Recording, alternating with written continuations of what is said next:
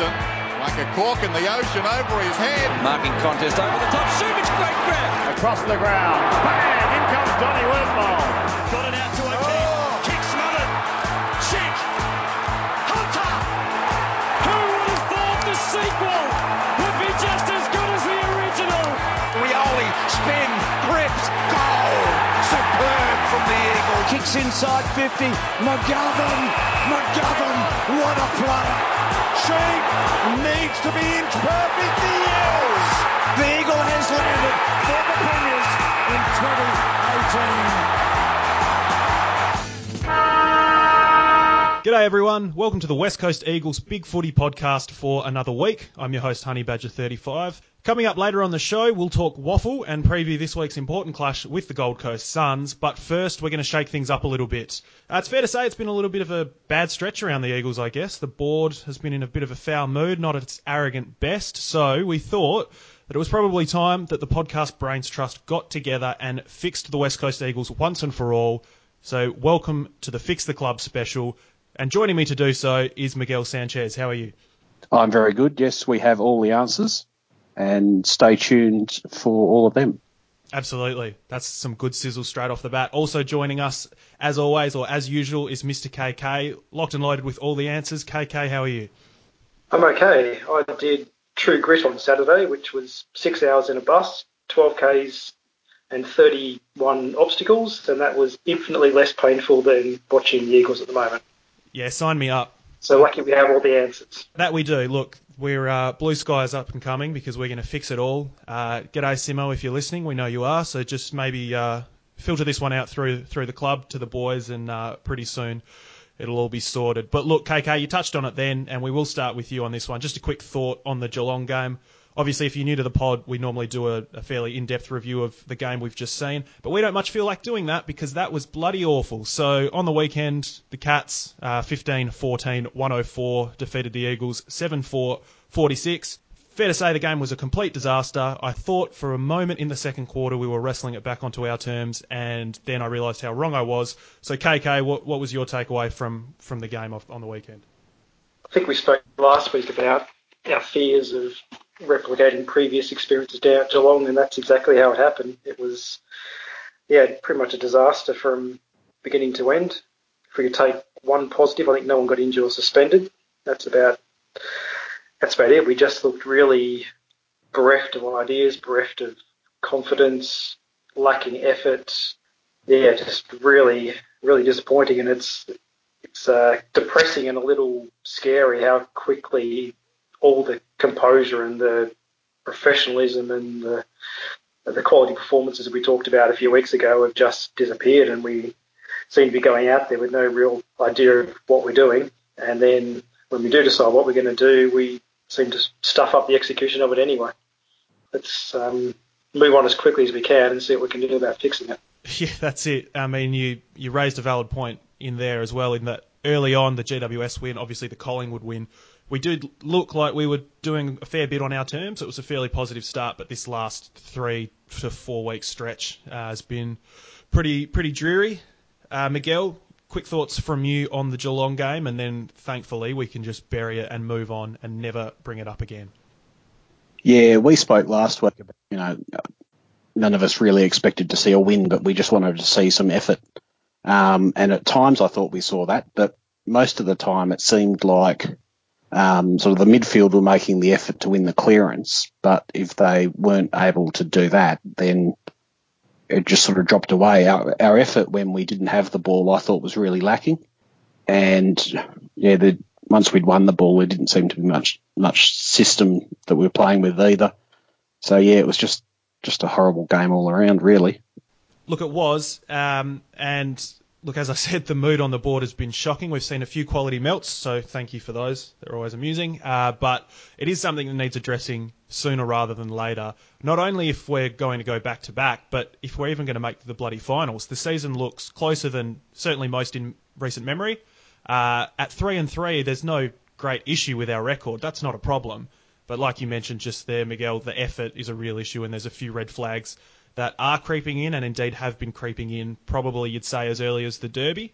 So with that, as I said, we're going to mix things up a little bit this week, and let's just start by looking at the club in as many facets as we can. Crisis alert! Crisis alert! Crisis alert! KK, I'll start with you for this one. Very broadly, the obvious question that needs to be asked is this list good enough to win another premiership? Yes, with a disclaimer that we don't have a lot of depth.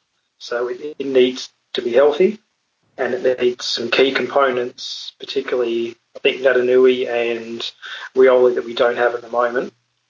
So so qualified, qualified yes, but it's pretty uh, it's a pretty thin margin we're going on. Uh, I would also say that it's probably been the case for the last few seasons. There isn't really standout quality teams. There's not a sort of Geelong of the late 2000s or a Brisbane three-peat or a Hawthorn three-peat team running around that needs to be knocked off. We've had three pretty unexpected premiers the last three years. So th- there's no reason why we can't be another unexpected premier this year or, or next year. It seems like it's a almost an invalid question to ask on the heels of a premiership. Do we have a premiership list? And yet, like you just said, obviously Richmond stumbled at a fairly late hurdle last year. They were actually all right, but the Bulldogs fell away quite significantly. Hawthorn potentially will never ever die, but they certainly finally fell away a little bit after uh, 2015 as well, thankfully. So, you know, the, the potential to fall away after a great year is clearly there. Miguel, is this list still premiership quality, or, or what needs to be addressed? What needs to be changed in this list to make sure that we're competing at the top end and at the later end of the season? I think the list is clearly quality because it you know, it got to you know, got to a premiership last year, um, and not too much has changed. There was a fair bit of upside that um, in the list that we all identified you know, in the, the podcast at the start of the year that we had you know, Naitanui to come back into the side eventually, um, Gaff to come straight back in, Sheppard to come straight back in. Uh, we lost LeCras and Lycett, but we replaced them pretty easily. We've got uh, you know, a fair bit of upside with uh, the guys like Allen and Petruccelle and, uh, and Brander, the younger guys coming through. So, yeah, I think definitely we've we've got the list, but it, it's difficult to win a premiership, and you need everything to go right, or a lot of things to go right, and you also need a buy-in from all the players, and I'm not sure we've got that at the moment.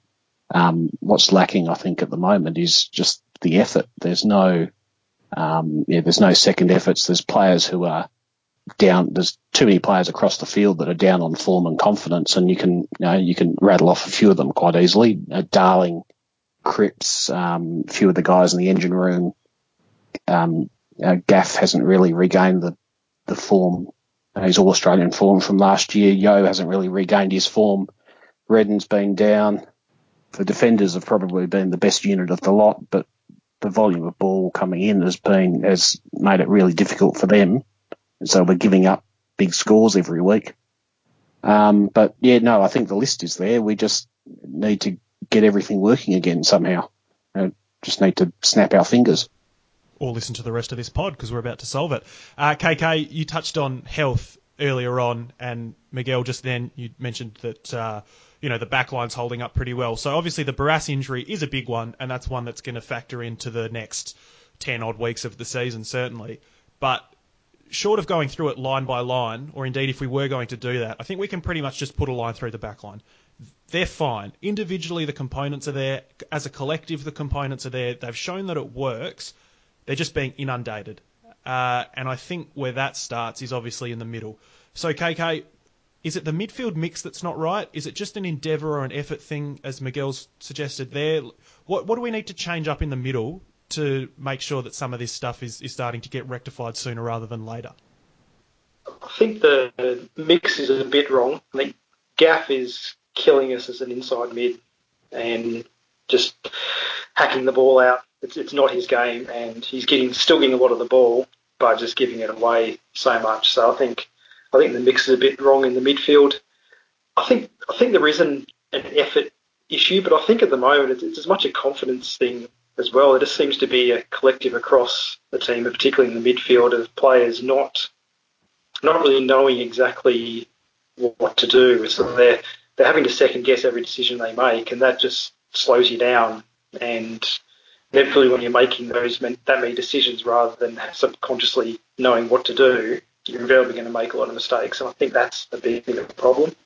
a big problem at the moment. Um, the, the tackling, we've never been a great tackling team, but it's been absolutely atrocious the last two weeks. If we could just stick half the tackles that we attempt compared to maybe making seem that 10% of them, that would make a big difference. You know, I, I think the, the midfield's probably suffering from the way teams are playing against us. As it's been pointed out by, I think Dylan82 said this on the board that um, teams are sort of rolling numbers back, so we're getting caught up with those stoppages around half forward, outnumbered there, and our mids are then pretty much getting bypassed. They're getting this wave of players coming the other way, and teams aren't having to kick long, so they're taking our defensive strengths away as well. And I think we haven't really adjusted to that. So that's that's on the coaches as much as the midfielders as well. So in summary, there is there is an effort issue because tackling is a great barometer of effort, but I think as much as it is at the moment, they're just not sure exactly what they need to be doing because teams are throwing things at them they're not expecting and they don't know how to react. So on the tackles, as you touched on, we've never been, at least the optics of it has been that we've never been a particularly strong tackling team in terms of sticking a high percentage of them. We're ranked last in the competition for tackles. There's some other pretty damning stats when you have a look at what you'd consider effort stats. Last in the comp in contested possession differential, last in the comp in inside 50 differential, which goes back to what I was saying before. The back line just cannot hold up. Eventually, the dam wall's going to burst. We're last for time in forward half, 16th for scores from stoppages. Last uh, last season we were first for scores per inside 50. This season we're 15th. So there's been a massive downturn. Now, Miguel, not every game's going to go the way you want. Obviously, there were games last season that didn't go the way we wanted either, and there do, do have to be uh, a large number of adjustments and all this in game. We're the premiers. We're the hunted people know how we play, and last season we played largely the same way throughout the year. So have we been found out? Is this something that the coaching staff need to figure, you know, a, a more viable long-term plan B, or do we keep plugging away with what works, and are there just some minor levers that we need to pull? Uh, probably some minor level levers. I think. Yeah, I just echo what um, KK said about the confidence that I think that manifests in two ways. Firstly, the players are fumbling uh, more than I can remember. Um, even you know, the Geelong game wasn't a wet game, and they were still. I don't think it was anyway. It didn't look like it on TV, and they were still fumbling. And you know, with the speed of the game at the moment in this league, if you, you know, if you fumble, you're dead. So that was happening. And the other thing is they're just throwing it on the boot all the time, and that's um, that's a symptom of what our game has been like in the past when we've been really struggling. You know, at times in 2016 and 2017, we were doing that, just throwing it on the boot and bombing it, and um, usually turning it over and turning it over in a dangerous spot and rebounding out. So, yeah, that didn't really answer your question. Sorry, what was your question? No, no, that's fine. It, it raised a valid point. Do we have enough on-field leaders to sort something like that out? Because you're pointing out that this is something we've seen before. Indeed, I think everyone would fairly agree with that as well. So, given that it's something we've seen before, given that we've seen that this playing group has the capability of playing a high level premiership brand of football. Do we have enough on field leaders that those bad habits or those poor decisions are starting to creep back in? You know, it can't all be on the coaches. Eventually, somebody's got to, you know, make the decision or call out to their fellow teammate and say like, no, this is not what we're doing. You know, the players have to start wrestling this back. You'd think we do, um, and it's it's really important to have that now. And have the runners out in the field a lot of the time, so it's important for the senior players to step up. But we've got you know, we've got 15 or 16 premiership players running around. We've got um, plenty of guys with over 100 games experience now. Uh, we've got Hurn in the back line, Kennedy in the forward line, Shuey in the midfield are our three main leaders. Uh, and then, you know, really senior guys around them like, you know, Yeo, Redden, Darling, um, Schofield's got over 150 games. Um, Sheppard's got over 150 games. Gaff. So, you know, these are the guys that should be identifying that and, and saying it. So, yeah, we've got a relatively old, relatively experienced group. So, yeah, really, you should be throwing it back on the players to identify that. Last year, I think one of the big narratives around the club was that it was very role driven, which was great. Obviously, the player coach relationship was fairly strong as well. But I keep, well, I can recall continuing to hear things like, you know, we've got a team full of introverts. There weren't too many ego, well, certainly weren't egos, but it was quite a team full of introverts was something that was brought up. Now, I've also seen on the board a couple of times this week, and indeed throughout the media, uh, throughout his coaching career. A couple of questions creeping in as to if Simo's the right guy to ever pull a player aside and give him an absolute bake. Now, whether you buy into that as a coaching strategy or not, that's fine. But certainly there there will always come a time where the rubber has to meet the road, and a coach has to tell you, no, you're doing the wrong thing. Your coach can't be your friend. So, KK, with that said, you know maybe we've got a nice playing group, maybe we've got a nice head coach. Is this all sort of mixing into a very satisfied is the wrong word, but is this just mixing into you know it's a bad mix of chemistry here that we've got a lot of guys that are sort of too nice to pull each other up? Is that something that you're concerned about? Uh, I don't. I don't think so. I, I, I get the impression that we have guys that will hold each other to to high standards, but maybe just have a different way of, of going about it. And I can kind of have some sympathy with Simpson that he he'd be reluctant to sort of change that persona and from what has worked for him. I think one of the big problems we talked about the leaders we've got is so many of our experienced players are the ones that are badly out of form and probably focusing as much on their own game just to get that right before they think about doing things for others. I think sort of likes of Cripps or Darling or Yeo, um, even Kennedy. Kennedy's been okay, but he's sort of working back into his form. I think we probably are missing a few um, extroverted characters though. Uh, say Lycett's been big boots to fill in that regard. He was a real presence around the field. Rioli's another one of those players that sort of is always likes to get up and about and stuck into a, other players' faces and the like. But I, I don't think we, we go too far away from what, what's been successful. I think if Simpson just turns into the, the hard ass and throws the kitchen sink at players, it, it might work a, on a few individuals, but I think for the most for most cases, we just need to get them focusing on doing the right thing and maybe doing different things than what they've been doing, but delivering the message in the same way. I don't think overall it's a matter of guys just not putting in the effort. I think it comes back to confidence and a bit of uncertainty in what they should be doing. Miguel, while we're talking about the coaching mix, or indeed the coaching attitude, obviously it was a very prominent talking point when we lost Pike, and it has since become a very prominent talking point over the last couple of months. Has the club done enough to replace Sam Mitchell?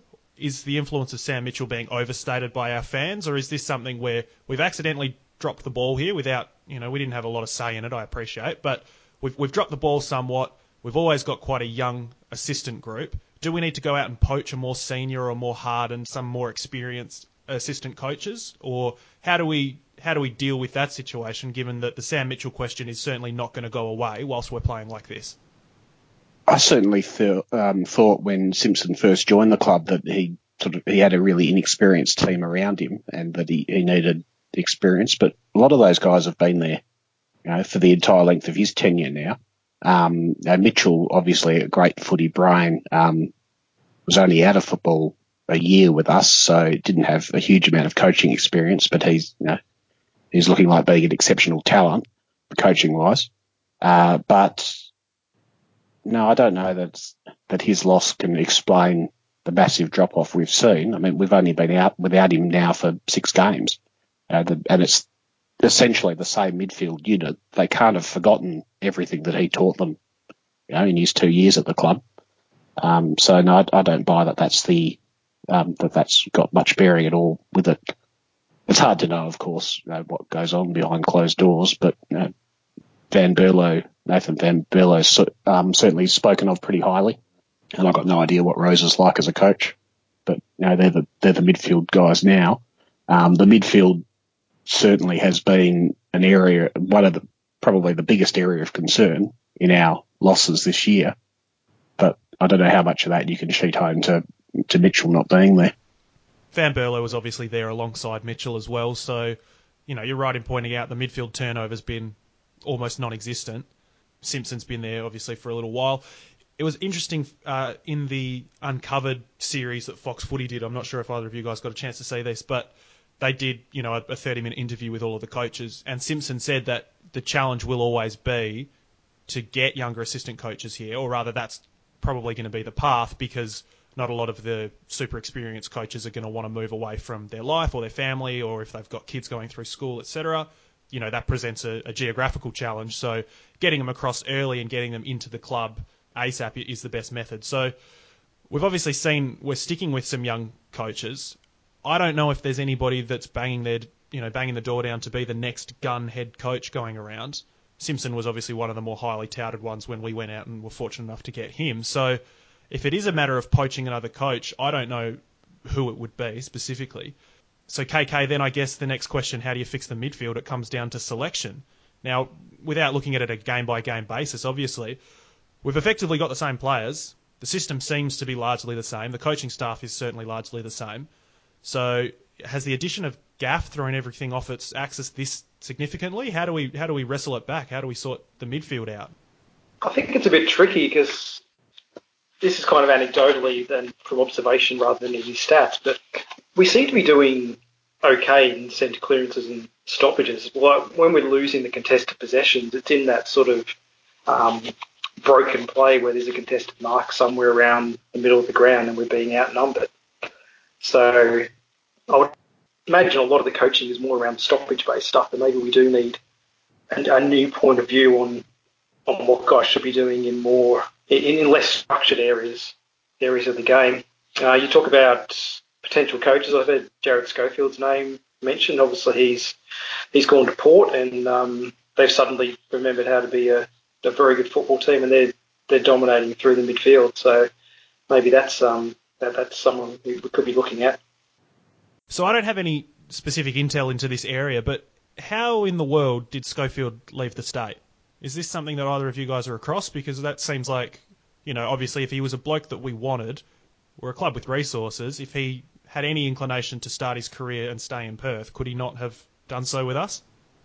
I know his son is going to be a father-son selection this year for them, and he's gone over there to I don't know, play for their Colts or their reserve side or something. So whether that's got something to do with it. Um, otherwise, I don't know. Have I don't I don't know any inside info. I always thought that he was sort of he was quite lucky to have you know the, the best list in the WAFL mm. at his disposal. Mm. Um, so I don't know how much of that, uh, how much of Subiaco's success is down to his brilliance as, as a coach and how much is just sort of the horses he had. But I never watched Subiaco closely enough to be able to comment on that really. Sure. It just seems like, you know, KK does make a good point, and I saw it made uh, on the board as well throughout the week. Obviously, Port having somewhat of a resurgence, they certainly in the middle, they made us look fairly foolish. So, um, yeah, maybe that's one where in hindsight, it's probably somebody we could have gone after, or at least maybe made more of an effort to, to go after. Um, Miguel, I'll stick with you for this one. Is there too much pressure being put on Rioli and also Naitanui, but it seems like most of the onus is on Rioli at the moment.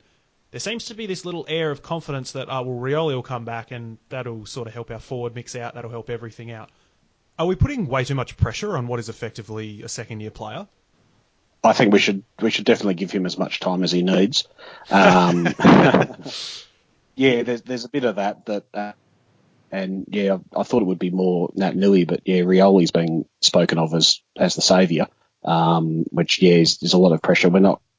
I, don't think we're going to be able to expect him to come in and yeah, instantly right all our wrongs and um, be the the missing forward link that we've that we need and and um, be able to be thrown into the centre square and get clearances when we need it and so on. You know, he's coming off two and a half months without any footy. He's going to need some time to build up. Um, and he's a, well, a third year player, even though he's what 23 or 24. Um, he's only got 24 games of AFL under his belt. We can't put too much pressure on him. It's going to be great to have him back, but the, the problems run a lot deep. KK, we've touched on confidence a few times throughout, you know, this little early chat. Last year we had a policy of going very young. Obviously, Rioli was one of those guys. Uh, we had, I believe, all up, we had nine debutants. Is that right? Or I forget. I, I always lose track of the number because some were club debutants, some were league debutants. But anyway, we obviously were very happy to go a young. Uh, we saw guys like Venables, Ryan Rioli, these sorts of guys playing big roles in the grand final as well. So it was, wasn't something where we were just throwing them in for a laugh. Like they were a core component of the team. Now, clearly you can only debut a guy once, but so far this season we've debuted Smith and we've debuted Rotham. And Hickey. Okay, yeah, sure, and Hickey, fair call. Uh, so KK, is this something where you've got to maybe throw some more youth in and find a way to get some younger guys in for a little jolt of energy, or maybe even you could consider it a warning to some of the senior players? You know, is that is that how you fix the confidence issue, or is it a matter of just backing your guys in? How do we how do we solve the confidence issue from the outside? I think let's not throw the baby out with the bathwater. I think one of the, the reasons why the debutants worked so well last year is that we were sort of mixing one or two in at a time rather than throwing a lot of guys in at the deep end. But I think there certainly is certainly is that chance. Uh, um, I'd like to see Matt Allen get a chance. Waterman's been lining up in the WAFL. He's obviously it wouldn't be a debut for him, but he um, he was in the team that started last year and then fell away. If Hamish Brayshaw keeps his form up, I could see him getting a go. Even Bailey Williams, who I didn't think we'd see too much of for a, for a year or two, is is having good games. So there is there are some people putting the hand up there, and I think we do need to reward them, and we do need to to mix it up. And even if it's not a warning to, to guys getting dropped, if, even if it's just an opportunity for them to go back and find some form, I think I think we should take that chance. But let's not just swing the axe willy nilly and bring in five guys in a week. We need to need to manage it. If we look for an example of how we've done it badly, I think Brand is a classic example that um, I hope like Kelly doesn't get dropped this week, but he's been brought in for three games, all away from home, all tough venues where the rest of the team hasn't turned up and probably hasn't had a defined role in in at least two of the games he's played. So that's um that's an example of how how not to do it. Yeah, obviously I'm quite vocal about you know the the way that they've been treating Brander on the board, and I think a couple of people tend to agree as well. And it will be pretty frustrating to see him come out this week, which unfortunately I think might be on the cards. Now, Miguel, we've obviously had a look at the list. We we all agree the list is fine. We all agree that by and large the coaching is fine. There might be you know a few people out there that want certain changes made or didn't do enough to replace Mitchell, etc. But effectively, it's there's still the core there of a group that got it done last year. There's some guys starting to push up from underneath as well, so we've got a couple of options coming through in, in a few positions. There are changes that can be made. If you had Simo across the table from you, or you had Trevor Nisbett across the table from you, and you were saying, right, here's my view, here's how we're going to fix it, we've obviously got the resources and the cattle to do it, so what do we do? I think um, I would say example of some of the senior players, but um, there's some that I think really need a spell, either a week off to freshen up or, or back in the WAFL.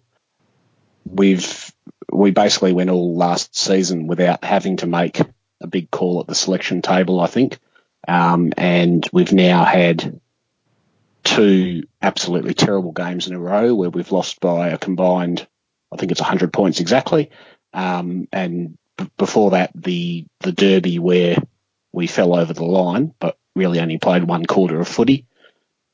And in six weeks, we've had two good games and four pretty terrible games. So, um, you know, prob- maybe not panic stations, but it's certainly time to start changing things up. Um, and there's senior players that really aren't performing and haven't been performing for a while that need to be yeah sent back down to the WAFL to to find some form. Uh, and I agree with what KK was saying about not throwing the baby out with the bathwater and, and making wholesale changes. And there's some people in the changes thread suggesting that we drop Yeo and Gaff and bring in Brayshaw and Matty Allen, which is just a you know, basically a recipe for disaster. We still want to win this week, mm. uh, and and Gold Coast, you know, it's not going to be an easy four points. They're a lot better than they have been in the past, but we do need to start bringing some of that, some more of that youth through. We've got a bit in the side at the moment with you know, Brander and Petruccelle and Allen and Venables, but we do need to keep giving opportunities to those guys. So yeah, Matty Allen is certainly one that is knocking on the door at the moment. Um, Rotham's probably another one if we can find a space for him. We do, yeah, we do need to keep bringing that through. Um, we can't continue to keep picking premiership players just because they're premiership players um, if their form doesn't deserve it. Uh, and I don't want to name names, but but I'm going to. Um, Darling and Cripps are probably two that I'd have very firmly in the gun. Yeah, we we need to we need to make changes. I think this week we need to make you know not five or six changes, but probably three or four. Mm. Yep. Yeah, I agree with that, and I think obviously we'll get into it with the Suns uh, preview coming up, but the the changes this week are going to be a, a pretty watershed moment, I suppose, in what this club is going to do and what the attitudes is going to be from the from the match committee, because we've seen a a focus, I suppose, on on wanting to back in the right guys, and we've certainly got premiership guys that deserve to be backed in to a degree, but maybe a couple of them are starting to overstay their welcome. KK, do you think that there are a collection of these players that are satisfied or feel comfortable or almost feel untouchable due to the runs that they've got on the board? I like to think not, and it, it, it's so hard to see without seeing behind the scenes. Um, and maybe there is to some extent. So when I say I'd like to think there isn't, I might maybe giving them a bit too much credit and not wanting to to pop players um, on a personal level because it's a bit of an indictment to, to suggest that someone's satisfied and and lacking the hunger. But it doesn't need to be. You don't need to be much off. There's the way the comp is so even just to get get turned over if you if the hunger isn't there on any particular week. So I think maybe there are a few guys that aren't giving the total 100% that you know, maybe don't feel the, the burn they had last year. But I, I, don't think it's across the board, and I don't really think this guy's phoning it in on on mass. I, th- I think we, the club and the leaders in the club just would pick up on that and wouldn't stand for it, and we would have probably seen some public examples of guys being questioned if they if they weren't pulling their weight. All right, so KK, we've obviously got spot on intel that Simo does listen to this. As I said earlier, g'day Simo. So he's listening in, and you've got his ear.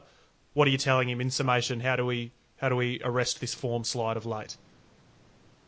Uh, if you want one or two key messages, one is just learn how to tackle. I've said it before. If if we could just have twice as many successful tackle attempts as we've had in the last couple of weeks, that would make such a huge difference um, to the amount of pressure we put on the opponents, the amount of perceived pressure they would have, and maybe we might be able to start forcing them to play the way we want them to play. Whereas in the moment, they're just being able to play their own game and avoid our strengths and, and play to to their own. And I think the other thing is just to to be brave take the game on. We seem to be always looking for a better option than than the first one. I think if there's one moment that summed up our season, it was probably Cripps on the weekend where oh, turned the ball over on the 50 metre line and spun around for two 360s and didn't find a target, then got tackled. And it's just crazy that the Eagles of last year, if we turned the ball over there, that would be a shot on goal from within 20 metres, nine times out of 10. And we didn't even get a shot on goal out of it. So I think, yeah, try and get the confidence back. Be brave. Take the first option. Um, and probably the third message for the coaches: they need to they need to adapt to what other teams are doing. I I don't believe that it's just the players out on the field that um, are getting instruction prior to the game and then forgetting when they go out there. I think the coaches might have been caught on the hop a bit with how much teams are challenging us and directly attacking our game plan. We're probably got a, got a bit more focus than maybe we expected, and I don't think the coaches have adapted to that. I don't think that's on the players yet. So for me, obviously effort is an easy one to point to, and certainly visually it's a it's a frustrating one to have a look and you see guys getting you know blown away off the park or four let's say Geelong players next to two Eagles players next to the ball. We don't have any numbers at the contest, this sort of thing. But I think structurally there are issues. Um, of note and of concern for me has been the forwards are pushing super, super high up the ground, and it leads to situations, maybe not the exact same situation as the Cripps one, but similar instances where players will find themselves in a bit of space with the footy. We've finally won it, and yet there's nothing to go to because guys like Kennedy have had to push so far up that once we secure the ball, they're busy getting back. They're not going to lead up at you. They're still too busy trying to get a full kick away from you to start their lead. So uh, I don't think it can all be put down to effort. I do think there are some structural issues that need to be sorted out. but they're not dissimilar issues to ones we saw last season, particularly with how we were using our forward line, and it was resolved then. Now, yes, the competition catches up, but I certainly think that this coaching staff has it in them to resolve the structural issues. And with that, I think you'll see some of the perceived effort issues be fixed because it wasn't a matter of that, of, of you know, just a lack of effort. It might have been a matter of not having the correct structures in place. Uh, Miguel, we've been going on about this for a while. Obviously, we've been highlighting there are a few issues and doing our best to try and crack into fixing them. One word, what, what would be the one word that you're looking for from the Eagles this week? Uh, one word would probably be um, effort, I think, or maybe picking up on what KK said. I think confidence. Um, I, I, think that's really what's lacking at the moment, um, and the confidence is leading to you know, sort of hesitation and, and second guessing. Uh, and yeah, we just need to play a bit more freely and, and play a bit more for the love of the game. They're playing at the moment like they're sort of scared of making a mistake a bit. Um, so yeah, I'd, I'd say one word: confidence. KK? I've just stolen his one word, probably. Probably. KK, what was, what was your other one word? Yeah, that's not fair. You had, you had two words. That's not very fair. um, maybe I'll just go with focus, and it probably comes back to the effort and what I was saying about tackling. If if the coach can just pick one or two things for guys to focus on, um, it might free their mind a bit and do that one thing well, and then hopefully the confidence will, will flow from that. Yeah, that's a, a, fair call, and it's obviously something that was brought up last year a bit as well. That guys felt their roles were being simplified, and they had a lot more clarity as to what they were trying to do. It obviously makes the game a lot easier, so that's pretty good. Look, for me, I'm just going to say maturity. After our GWS win, after our Collingwood win as well, it's a word that I like to throw around when a team is is poised and handles the pressure or a late run from a good opponent. This is a side that has maturity. From an age profile, we've got maturity. From an experience profile and big moments, we've been there. We've been tested. Simo's been pushed publicly before in the media. You know, we've had a bit of pressure on the club during his tenure. This should be a group that's mature enough to handle it. So let's hope that we see some of that this week. And uh, yeah, maturity is the one to watch for me.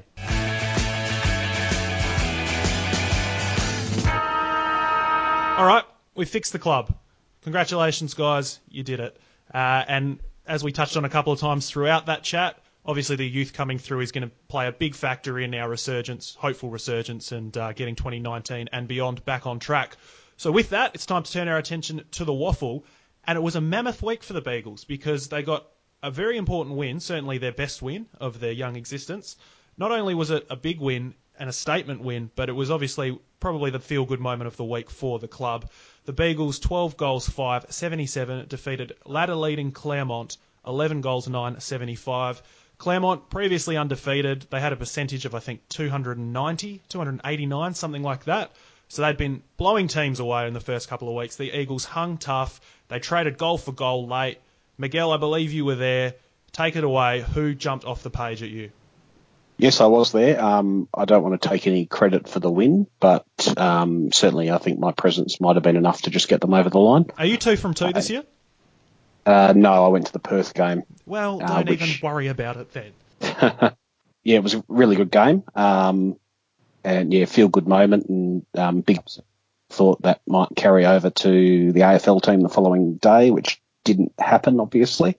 Um, but yeah, there was um, plenty to like out of that game. Um, Allen uh, impressed again in the in the midfield. He's he's become just about the senior midfielder in there, uh, and yeah, he got plenty of touches. I haven't got the stats up in front of me, but yeah, plenty of touches. Uh, really clean with his possessions. Kicked an important goal.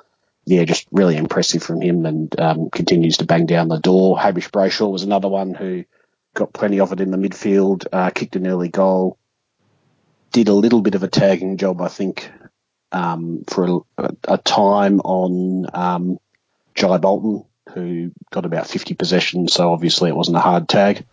Um, I, I, don't think he was on him for long. I sort of I noticed it in the second quarter. Bailey Williams, you mentioned before, um, or KK mentioned before, presents really well. Kicked, I think two of his three goals came in the last quarter when um, when the Eagles had to rest back the lead. So that was uh, really pleasing from him. He's he's obviously really athletic and he seems to have cleaned up his set shot kicking as well, which is good. So yeah, maybe a chance we see him in the AFL side this year. Uh, but yeah, certainly he stood up and um, was quite impressive. Uh, Jake Waterman kicked three goals as well. I thought he was fairly quiet. Did seem to be off getting his hamstrings worked on, so um, they may still be causing him a concern. Whether that has any effect at the selection table, I suppose we'll see tomorrow. But yeah, he kicked three goals, two of them in the first quarter. I don't think the matchup with his brother ever eventuated. Alec played um, forward full time, kicked a goal. Apparently, got broken ribs and a punctured lung in the first quarter and played out the game. So Jesus, that's really really tough from him. I didn't I didn't see it happen, but um, he's, he's been through some stuff. That kid. He yeah, he's a he's a tough kid. Um, I was really impressed by him. I remember going to a game, sort of the one year he played for us, going to a WAFL game and seeing him barking instructions at his teammates. Um, and this was as a 18 year old rookie and um, barking instructions at Jared Oakley Nichols, who was a senior player. So uh, he, he, really impressed me then. G'day, John, if you're listening. Who else played well? Harry Edwards. Oh, the, the defensive unit was um, pretty good under uh, a lot of pressure. Claremont basically controlled the second and third quarters, and so the defence was having to do what the AFL back six is having to do every week at the moment, and yeah, really hold back the tide. Um, so Edwards, Rotham, Mutimer were quite impressive. Um, were, were quite um, uh, what's the word I'm looking for? Good. wasn't the word I was looking for. I'll go with it. Uh, the, the real standout down back was uh, Jackson Nelson, who uh, not only um, negated his opponent, but he was sort of um, he was a lot of the, the driving force out of defence. I think he had about 26 touches. Uh, he does he continues to go for the the don't argue and try and shrug tackles, and uh, doesn't always come off, but it it did more often than not on this occasion. So yeah, he's one who's not lacking in confidence. So maybe if we yeah, if we do want to get a bit of aggro and um, and less introverts back in the in the side, then he might be one to um, to look at. He seems to have moved back to the back line. They sort of experimented with him as a midfielder, but that hasn't worked, and he's probably not going to get a game there uh, in the AFL sides. So seems like defence is the place for him at the moment. Um, but yeah, that was definitely one of the better games I've seen him play. Um, Frankie Watson had a really good first half, a similar sort of role to Nelson.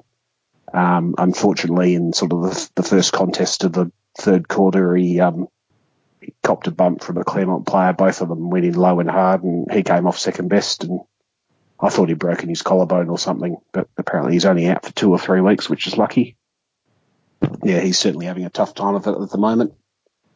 Um, who have I missed? Jarrod Cameron was really quiet. Um, I don't know whether he was affected by Watson getting carted off on the stretcher, but his second half was his disposal was pretty wayward. Uh, didn't hit the scoreboard, so yeah, a little little bit disappointing from him, given that he, he might be someone who's um, pushing uh, if they want to introduce some youth into the side. But uh, never mind, he's got plenty of time to come good. Mm. Uh, Archie had a fair bit of it. He had a big first quarter, faded after that. Uh, I did see some criticism on the board of his second efforts. Uh, not something I noticed at the ground, but yeah, there you go. Um, Keegan Brooksby played really well in the ruck. Vardy was pretty quiet. Um, didn't do much rucking. He was stationed forward most of the time. Um, and Williams was probably uh, backing up Brooksby more than him for the first three quarters. Uh, he went into the ruck more in the last quarter and also dropped back a bit and took some saving marks as um, the Eagles sort of tried to control territory and uh, prevent Claremont from having the opportunity to get back in the game or, or get the lead back. Um, but yeah, he, he took some really big marks in the last quarter. So that was pleasing. He'd had a pretty quiet game up until then. Uh, that's probably it, I think. Who have I missed? Uh, a couple of the kids, Foley O'Neill, pretty quiet. Yeah, um, Foley didn't do much in the first half. After Watson went down, he went to half back, so I noticed him a bit more then. He um, was beaten one on one a couple of times, but you know he's played played out of position. Right, and O'Neill was really quiet for a guy who was probably in the midfield all day. Um, Ainsworth had a bit of it as well. He wasn't too bad. So look, there was obviously, I mean, the result phenomenal, really fantastic, very pleasing result. but the performances, there were obviously a couple that uh, you know stand out, and, and as you touched on there, especially with guys like Matt Allen, there's a few people starting to really bang on the door for selection. So we might as well just draw a line underneath the WAFL now. Uh, they do play this weekend, South Freo at 1:15 p.m. on Saturday. If anybody fancies a drive, or if anybody's out that way, half your luck for living in Freo and going for the Eagles. But uh, there's a game in Huh. your neck of the woods. So There's also, sorry, just before you go off that, there's also apparently going to be a stream on on the club's website, um, which I, I just saw mention of today. So if you don't, if you can't get down to Fremantle, um, and it's a big ask, I'm not going to be able to get down to Fremantle and then back to Burswood for the game. So yeah, you can uh, watch it, provided the stream works, you can watch it in the comfort of your lounge room.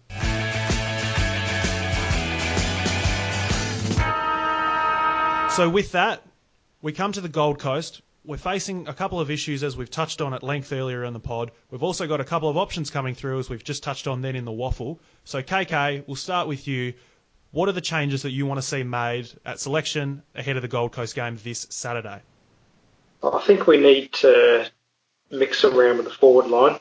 I think Waterman needs to come in. I think we need to reward the form that he's shown so far. I struggle to. Um, I kind of think Allen needs a rest, but Waterman for Allen, without bringing in another ruckman, really kind of stuffs things up. So uh, maybe Darling needs to go as well. that kind of leaves our a very unusual looking forward line having, say, uh, Vardy and Waterman in place of where Darling and, and Allen are.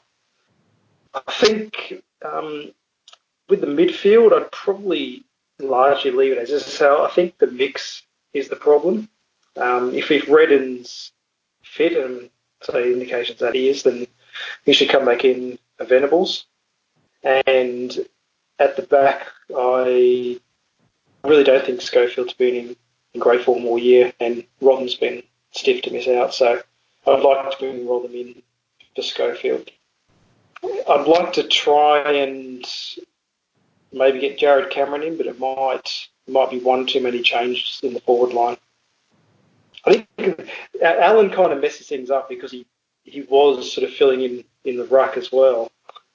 That I'm tempted to, to leave him in that position and just change Waterman in for Darling, and maybe Cripps gets one more week. Just because I don't want to mess with the forward line too much. Yeah, so it's an interesting one with Allen. Uh, in my changes in the immediate aftermath of the game, I had Waterman in for him. Now, Oscar Allen, he's going to be a star, so I'm not saying get rid of him. He's going to be a star, but, you know, he had a really strong opening to the year, and now he's starting to fizzle out and sort of lose his place in the game. So maybe give him a couple of weeks and, and reset and get him back into the side in a fortnight or, or similar. But you're right in raising the point that that really does mess up our rucks. Probably the best takeaway from the Geelong game was that the one ruck with Hickey has certainly, it could be said to have worked.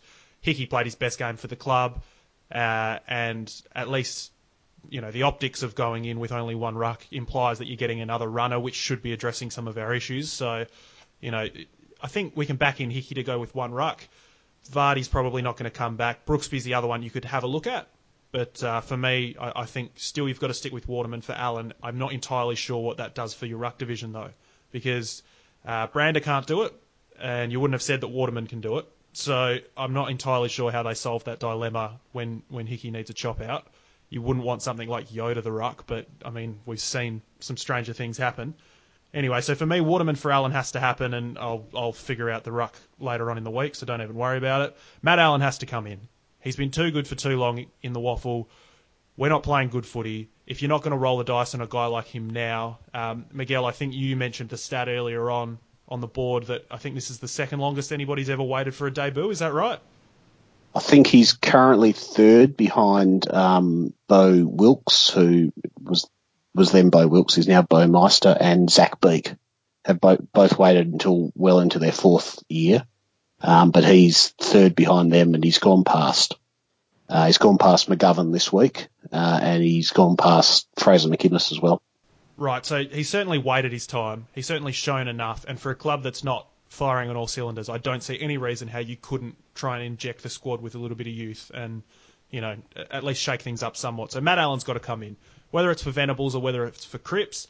The issue is obviously he's quite tall, and Venables, well, neither of them, to be honest, are, are burning the house down. But uh, let's just say Matt Allen comes in for Venables, and Redden does have to come in. Now, I'm I'm unsure as to whether they're going to eventually bite the bullet and just start playing Masten as a back. But until they do, is until they're playing him as a defensive winger, I think he's probably got to be the one that misses. And with that, hopefully we can see Redden go back inside and Gaff spend a little bit more time outside. Although, look, as I've touched on on the board, if you've got any inclination to follow what I post, I've certainly been going on at length about how Gaff for Masten can't be a straight swap. But certainly from a mixed perspective, Redden has to come right into the guts. So let's bounce Gaff outside and, and maybe somebody like Jarrod Brander could take that defensive wing on him. I'm, I'm desperate to see him retained. KK raised it earlier, but how can we keep doing this to a kid? You're going to play a wet night away at Sydney up against a key back playing his 250th game. No Kennedy in the side. You're a key forward. Happy debut, kid. By the way, you're out next week when we come home. Round one this year, shocking game. Whole club was, you know, having a bit of a letdown. Slippery conditions, not ideal for a bloke of his size. And guess what? You're out for round two back at home. And now we've sent him away to the ladder leaders. We don't win in Geelong. And, you know, he had a, a all right game, fairly forgettable game, but kind of picked it up towards the end.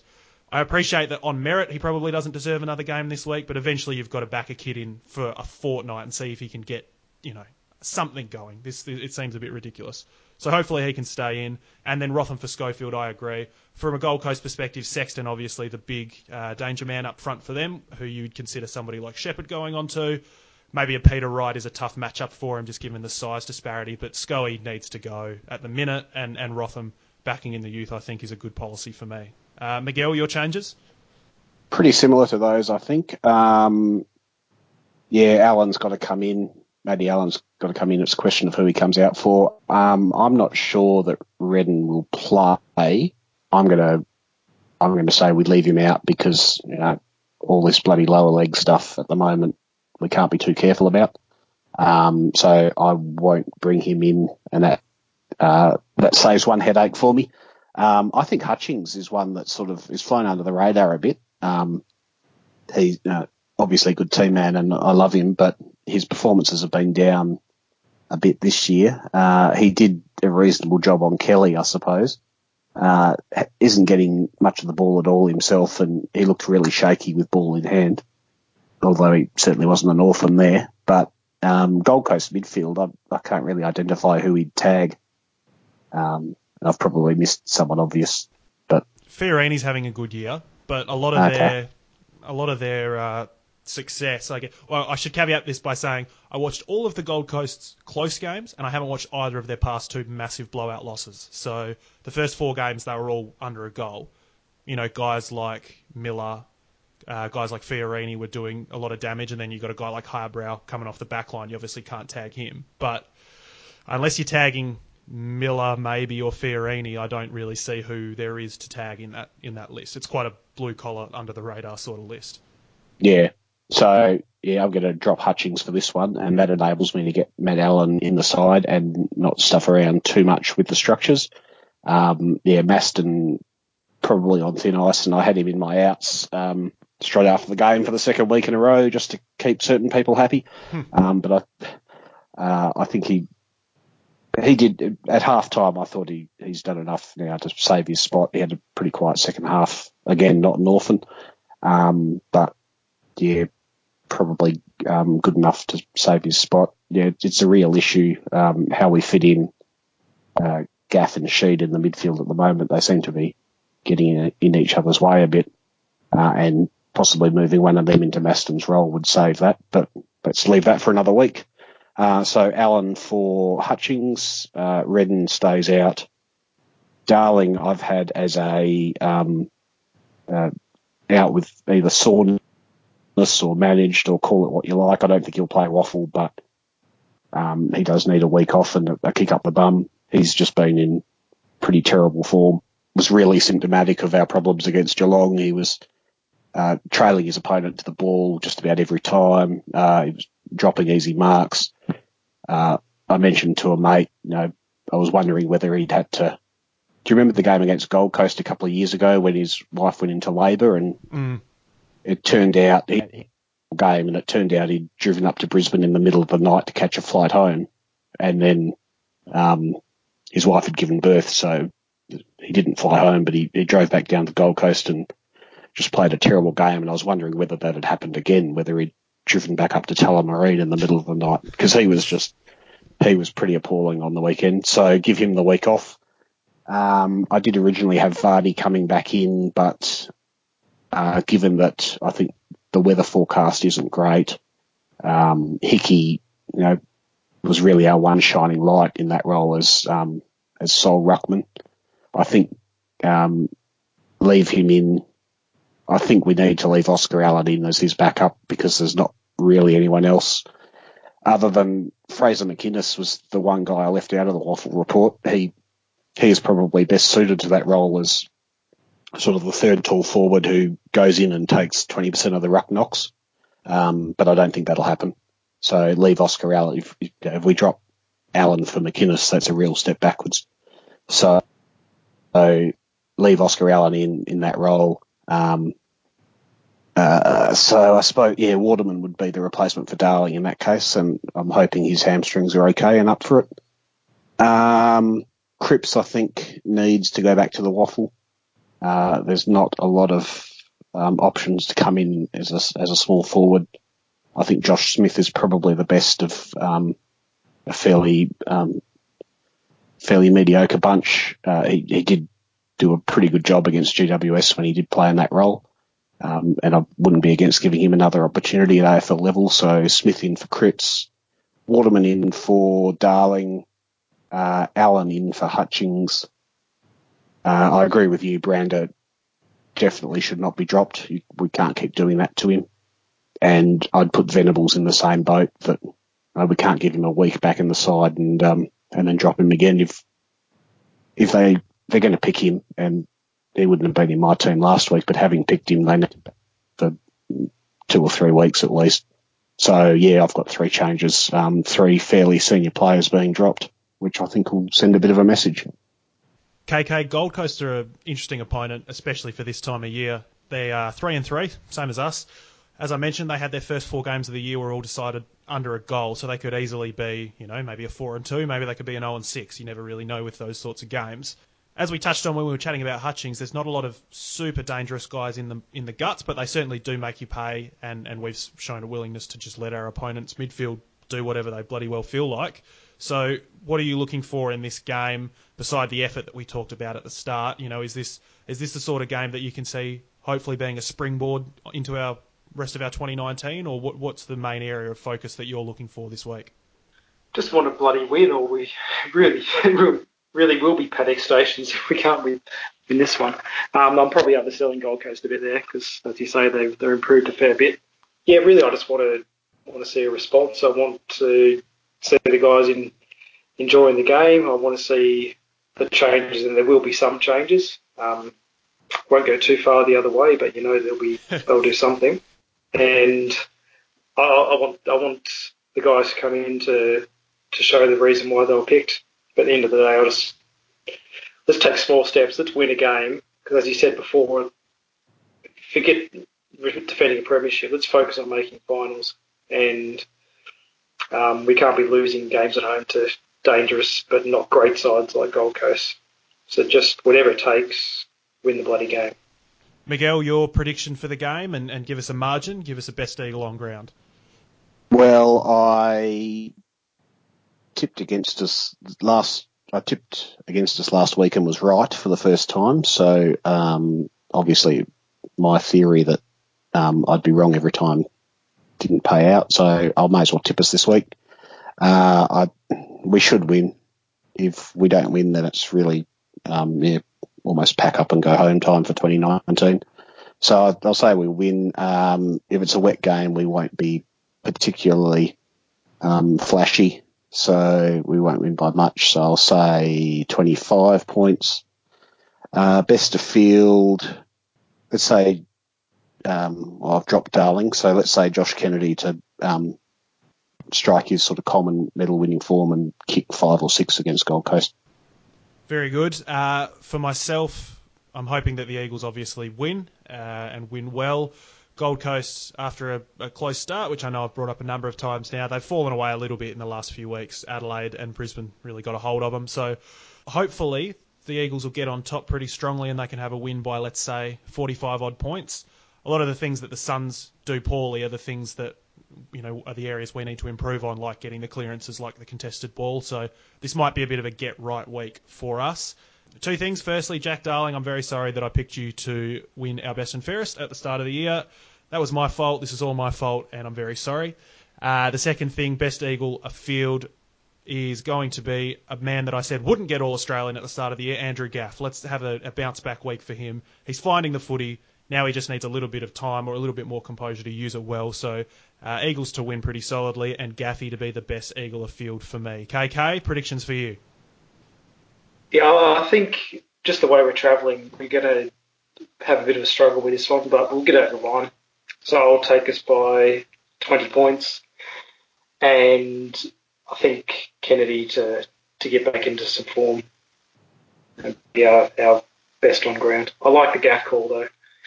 I think this might be a um, this might be a game that he can get back to his form. Well, fingers crossed for the Eagles. Fingers crossed for all of us this week. Uh, as you both said, I mean, if we drop this one, Jesus Christ, it, uh, it'll be on for young and old. But for now, we're still the rating premiers, and we can still arrogantly hope that we push around the Suns a little bit and get everything back on track.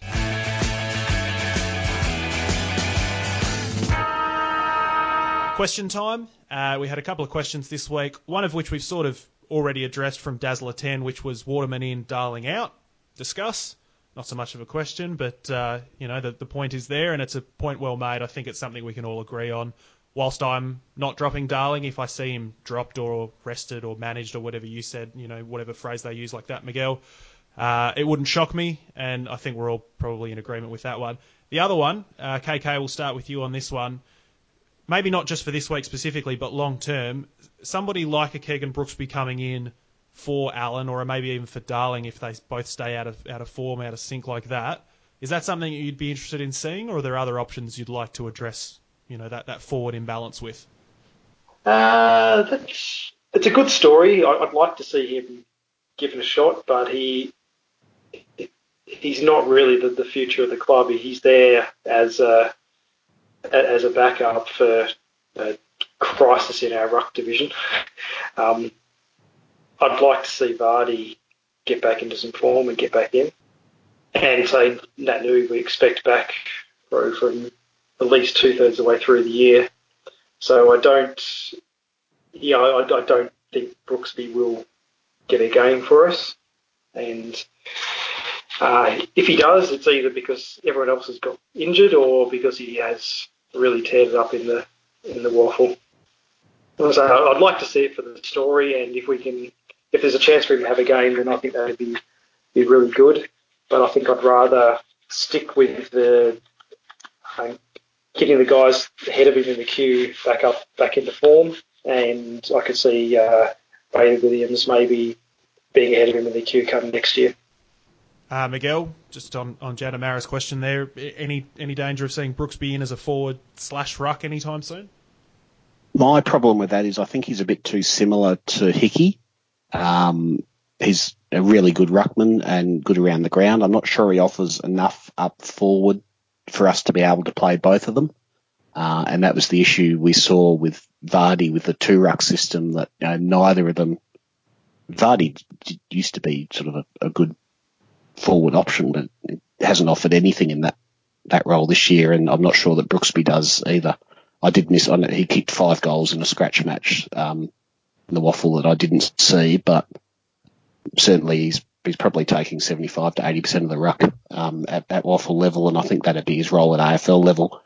So he's probably I, I would like to see him come in as a forward option um, and a part-time ruck option. I think we've got better better options there. Um, Allen at the moment is the one, and um, yeah, Bailey Williams is possibly another one.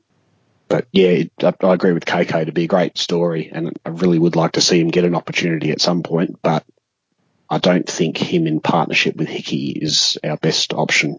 And then when Naitanui comes back later in the year, then um, maybe he could play in partnership with Nick Nat and you know he could take more of the ruck, and you know, Nick Nat coming off two knees could spend a lot more time forward where he is really dangerous.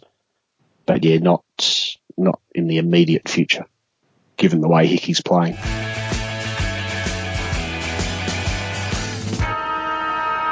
Right, well, that will probably do us for the week. I know it's probably been a little bit of a, a longer one than we've done in the last couple of weeks, but certainly there are a few issues that needed addressing, and once again, you're welcome uh, that we've addressed those. So, KK, thanks for coming on, and thanks for fixing the Eagles with us. Absolutely. Hi, hi Simo. Thanks for listening, and do everything we said, and the only way is up. That's right, especially if you implement our advice ASAP. Uh, Miguel, a pleasure as always. Thanks for coming on and helping fix the club. Yeah, no worries. Glad we fixed it. Um, I was thinking then that we should have worked in a, a Garrett crisis alert somewhere in there. If you can do that in post production, that'd be great. Absolutely. I will see to it that it is done. Very good call for you. Uh, thanks everybody for listening. And as always, if you've got any questions uh, for next week, or even if you just want to have a yarn about the episode, chuck them in the thread below. And uh, other than that, we will talk to you similar time next week, hopefully on the back of a resounding West Coast Eagles victory this coming weekend. So thanks very much for listening, and we will chat to you next time. Bye. Bye. Thanks, guys. Go Eagles.